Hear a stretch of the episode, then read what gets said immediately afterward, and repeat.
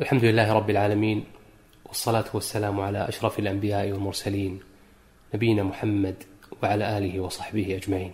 يا حي الله الإخوة جميعا، ولا يفصلنا اليوم عن رمضان كما تعلمون إلا بضع ليال، والمرء إذا كان ينتظر زائرا غاليا على نفسه وله منزلة في قلبه فإنه ينشغل قلبه به قبيل موعد قدومه، ولا يليق أن يقترب منا هذا الشهر الكريم والقلوب في برود عدم الاكتراث، وإنما هذا لا يكون غالبا إلا من الغشاوة التي تتكاثف على النفوس، فلا تشعر بقدوم مثل هذا الشهر العظيم. وأما القلوب الحية فإن جمر الشوق لشهر رمضان لا يزيد الاقتراب إلا حرارة. ونريد أن نتناول في عدة مجالس إن شاء الله بعض المعاني والإشارات حول شهر رمضان.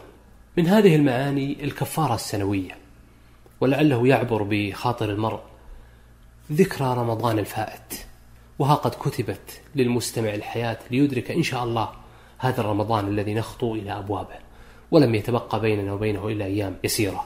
طوال هذه السنة التي تفصل بين هذا الرمضان والرمضان الفائت كم لنا من خطايا، وكم مرة لبسنا عار التقصير. بالله عليك تذكر كم من سماع محرم، وكم من نظر محرم، وكم من كلام محرم سجل في صحائفنا طوال تلك السنة الفائتة. وهذا هو الكريم سبحانه وتعالى يفتح لنا باب الكفارة السنوية. في كل سنة هناك موعد مع كفارة سنوية، فرصة لا تعوض لغسل الصحائف. فقد روى الإمام مسلم بن الحجاج في صحيحه من حديث أبي هريرة أن النبي صلى الله عليه وآله وسلم قال: الصلوات الخمس، والجمعة إلى الجمعة، ورمضان إلى رمضان، مكفرات ما بينهن إذا اجتنب الكبائر. فكل ما كان من الصغائر واللمم، وهو شيء مكتوب ويتذكر الإنسان بعضه، لكن ينسى الإنسان أكثر مثل هذه الأمور، لكنه في كتاب. قول الله سبحانه وتعالى عنه: لا يغادر صغيرة ولا كبيرة إلا أحصاها. والله سبحانه وتعالى يفتح لنا باب هذه الكفارة العظيمة، فالله سبحانه وتعالى يمحو هذه الخطايا والصغائر كلها. فرمضان مطهرة للنفوس من جراحات سنة كاملة، كما قال النبي صلى الله عليه وسلم: رمضان إلى رمضان مكفرات ما بينهن إذا اجتنب الكبائر. لكن قد يقول قائل: النبي صلى الله عليه وسلم في الحديث ذكر كفارة يومية فقال الصلوات الخمس، وذكر كفارة أسبوعية وهي الجمعة إلى الجمعة، فإذا كانت الصلوات الخمس تكفر الخطايا فماذا بقي للكفارة الأسبوعية التي هي الجمعة إلى الجمعة؟ وإذا كانت الصلوات الخمس التي هي كفارة يومية والجمعة إلى الجمعة التي هي كفارة أسبوعية فماذا بقي للكفارة السنوية الرمضانية؟ يعني هل ستصادف هذه الكفارة السنوية الرمضانية، هل سنقول مثلا أنها ستصادف محلا غير قابل لظهور آثارها؟ الجواب لا. والجواب متعلق بقاعدة عامة وأصل عام في الشريعة، وهو أن الجزاء بقدر العمل، وأن آثار ومقتضيات وموجبات الأقوال والأفعال المحمودة والمذمومة في الشريعة إنما تظهر آثارها بحسب عمل العامل، وأثر العمل الصالح بتكفير الخطايا تكون قوته ودفعه بحسب إحسان المرء في عمله وبحسب استيفاء الشروط القبول.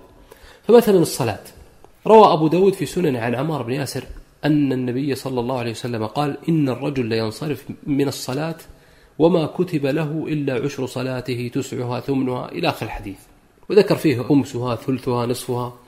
فعلى قدر ما يكتب للعبد من صلاته، يعني هذا القدر هو القدر المقبول، تكون قوة هذه الصلاة وقوة هذه الحسنة في تكفير الخطايا، كما قال الحق تبارك وتعالى: إن الحسنات يذهبن السيئات. فبحسب قوة المقتضي تكون قوة دفع الممانع. وهكذا صلاة الجمعة، فإنها داخلة في هذا العموم الذي هو الكلام عن الصلاة.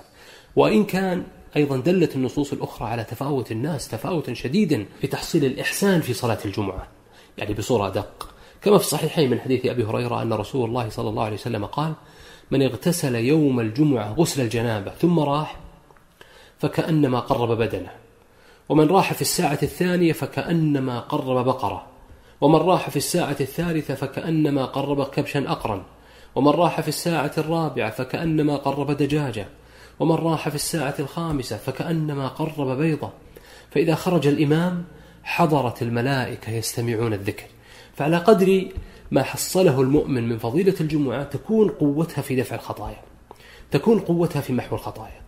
وعليه فإن المؤمن إذا كان قد حصل منه تقصير في الخشوع في الصلوات الخمس وتقصير في صلاة الجمعة، فالله سبحانه وتعالى الجواد يفتح لنا باب كفارة سنوية، ورمضان إلى رمضان مكفرات ما بينهن إذا اجتنب الكبائر. وهذا المعنى أو هذا الأصل العام في الشريعة نبه عليه أبو العباس بن تيمية في مواضع، ومنها موضع مهم في منهاج السنة لما تحدث عن قاعدة نستطيع تسميتها الأسباب العشرة الدافعة لعقوبة الذنب، وهو بالمناسبة موضع مهم وثمين ويستحق أن يفرد، يمكن أن يفرد أيضا في رسالة لأنه موضوع متكامل. وكان منها مما تحدث عنه رحمه الله تعالى السبب الثالث، وهو الأعمال الصالحة التي تكفر الخطايا والحسنات الماحية. فتكلم شيخ الإسلام تيمية في أثنائه وقال سؤال، قال فإن الإنسان قد يقول إذا كفر عني بالصلوات الخمس فأي شيء تكفر عني الجمعة أو رمضان؟ إذا كفر عني بالصلوات الخمس فأي شيء تكفر عني الجمعة أو رمضان؟ هذا سؤال سأله أبو العباس بن تيمية، سؤال نفسه طرحه. فقال رحمه الله تعالى في الجواب على ذلك، قال المحو والتكفير يقع بما يتقبل من الأعمال. هذه قاعدة، المحو والتكفير يقع بما يتقبل من الأعمال، والله تعالى إنما يتقبل من المتقين، وأكثر الناس يقصرون في الحسنات، فلهذا يكفر بما يقبل من الصلوات الخمس شيء، وبما يقبل من الجمعة شيء، وبما يقبل من رمضان شيء آخر.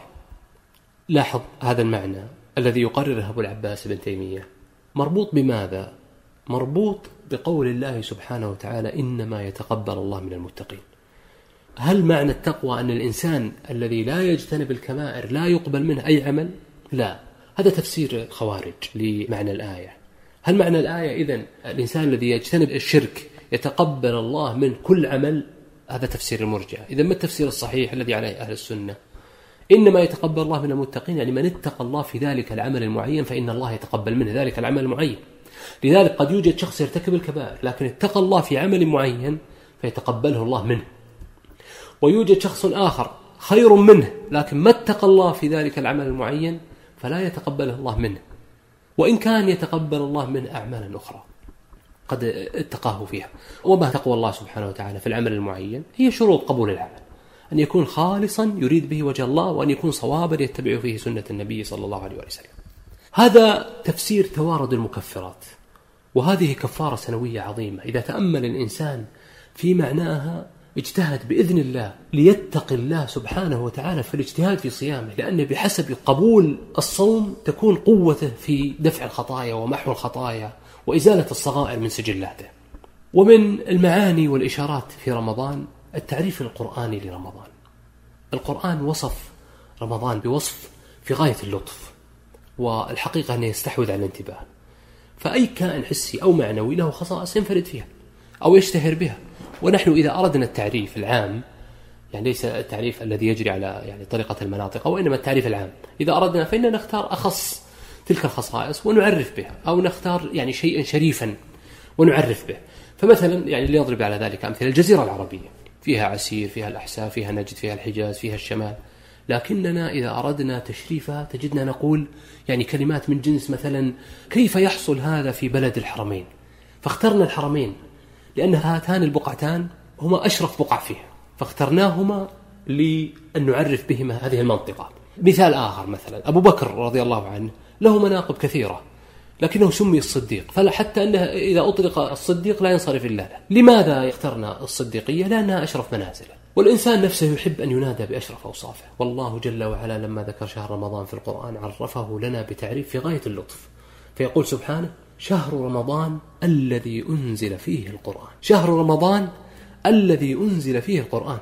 فانظر كيف اختار الله أولا هذا الشهر ظرفا لنزول القرآن، كما في الأثر المشهور الذي رواه النسائي في السنن الكبرى وغيره عن ابن عباس أنه قال نزل القرآن في رمضان جملة فكان في السماء الدنيا، فكان إذا أراد الله أن يحدث شيئا نزل به جبريل، يعني نزل به منجما حسب الوقائع. وهذا أثر مشهور عن ابن عباس رواه النسائي في الكبرى وغيره. فانظر كيف جعل الله سبحانه وتعالى أشرف أوصاف الشهر أنه ظرف زماني لنزول أشرف الكلام مطلقا وهو القرآن. هذه لفتة عجيبة صراحة. الله سبحانه وتعالى يقول شهر رمضان ثم وصفه أو عرفه فقال الذي أنزل فيه القرآن. لما لم يصفه بالمناقب الأخرى؟ لما اختار الله له أنه هو الظرف الزماني لنزول القرآن؟ ضع هذه الآن في ذهنك، ولا يمكن أن تمر هذه الإشارة القرآنية على المؤمن ولا يقع في ذهنه هذا الارتباط، ولا يقع في قلبه اختصاص القرآن برمضان. فالقرآن يقرأ في كل الشهور، لكن في شهر رمضان له خاصية وفضيلة، لأن شهر رمضان هو الشهر الذي نزل فيه القرآن نفسه، وقد شرف الله هذا الشهر. خذ أو ضع في ذهنك أيضا نموذج أو معطى آخر يؤكد هذا. جبريل كان يدارس النبي صلى الله عليه وسلم القرآن شهرا في السنة، واختار جبريل شهر رمضان لمدارسة القرآن مع النبي صلى الله عليه وسلم، وفي كل ليلة حتى ينتهي رمضان. ففي الصحيحين من حديث ابن عباس، وهذا لفظ مسلم، أن جبريل كان يلقى النبي صلى الله عليه وآله وسلم في كل سنة في رمضان حتى ينسلخ، يعني حتى ينسلخ الشهر، فيعرض عليه رسول الله صلى الله عليه وآله وسلم القرآن. هذا لفظ مسلم. وفي لفظ البخاري كان يلقاه في كل ليلة من رمضان فيدارسه القرآن. هذان سؤالان الآن لا يمكن أن يفوتهما ذهن المؤمن. السؤال الأول: لماذا عرف الله رمضان بنزول القرآن، شهر رمضان الذي أنزل فيه القرآن؟ والسؤال الثاني: لماذا اختار جبريل مدارسة النبي صلى الله عليه وسلم القرآن كل ليلة من شهر رمضان دون غيره من الشهور؟ لما لم يدارسه في ذي الحجة؟ لما لم يدارسه في محرم؟ لما اختار شهر رمضان لمدارسة القرآن وفي كل ليلة منه؟ إذا تأمل المؤمن هذين السؤالين امتلأ انبهارا ودهشة من منزلة القرآن في شهر رمضان، وأن رمضان ليس شهر الصيام. تجدنا أحيانا كثيرا نقول يعني شهر رمضان وشهر الصيام، ونربط في أذهاننا رمضان بالصيام، وهذا صحيح، لكن ليس هذا فقط، بل الحقيقة أن رمضان هو شهر الصيام والقرآن. رمضان له اختصاص بالقرآن، فإن الله سبحانه وتعالى عرفه لنا بأنه شهر رمضان الذي أنزل فيه القرآن، وجبريل اختار لمدارسة القرآن مع النبي صلى الله عليه وسلم كل ليلة شهر رمضان. والأخبار المنقولة عن السلف التي نقلها مثل ابن رجب في لطائف المعارف وغيره ممن كتب في فضائل شهر رمضان، ينقلون شدة اجتهاد السلف في ختمات القرآن، فتجدهم يختمون في رمضان أكثر من غيره، أو يقبلون على القرآن ويتركون ما سواه، بل حتى تجدهم أحيانا يتركون بعض أمور العلم الشرعي، ويقبلون على قراءة القرآن في رمضان. هذه أخبار المنقولة عن السلف تؤكد عمق علم السلف ودقة نظرهم، بل أن لديهم حساسية شديدة لإشارات النصوص ثم العمل بها. هذه يعني إشارة لا يمكن أن تفوت على الإنسان، وهو أن الله سبحانه وتعالى نبه على أن شهر رمضان هو الظرف الزماني لنزول القرآن، وشرفه بذلك وعرفه بذلك. ومن المعاني والإشارات التي يعني جاءت أيضا في النصوص الشرعية عن شهر رمضان ما يمكن تسمية المعدودية.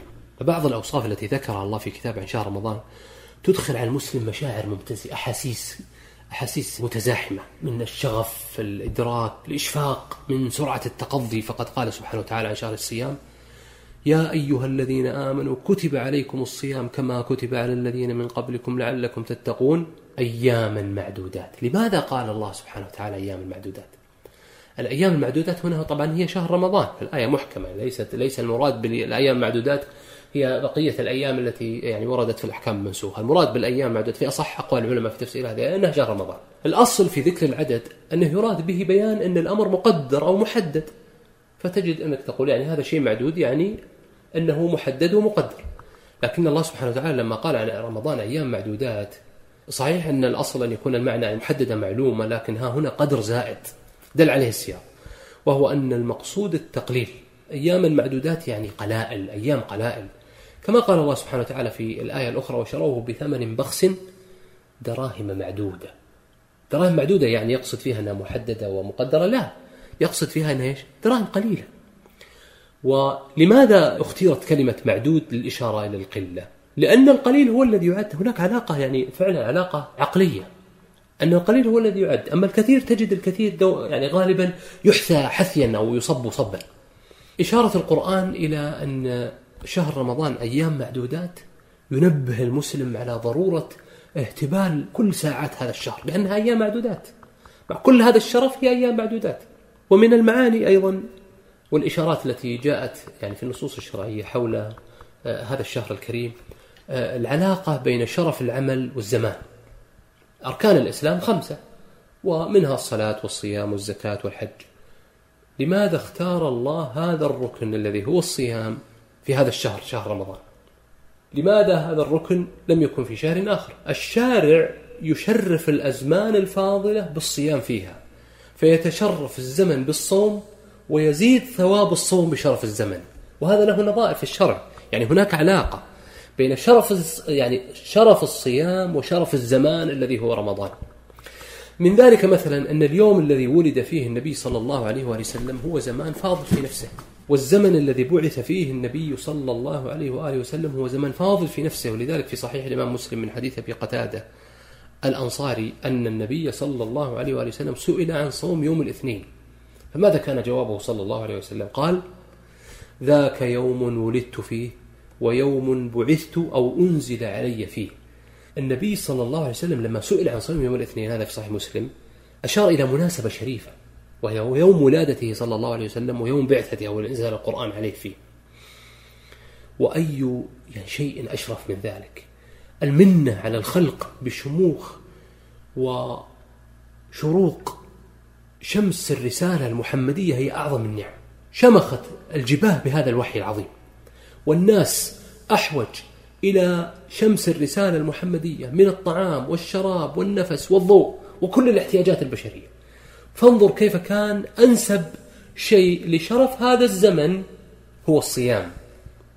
فالنبي صلى الله عليه وسلم لما سئل عن صيام يوم الاثنين قال: ذاك يوم بعثت فيه. ومن ذلك أيضا عاشوراء يوم فاضل في نفسه، كما في الصحيحين عن ابن عباس رضي الله عنه، هذا في مسلم، أن رسول الله صلى الله عليه وسلم قدم المدينة فوجد اليهود صياما يوم عاشوراء، فقال لهم رسول الله صلى الله عليه وسلم: ما هذا اليوم الذي تصومونه؟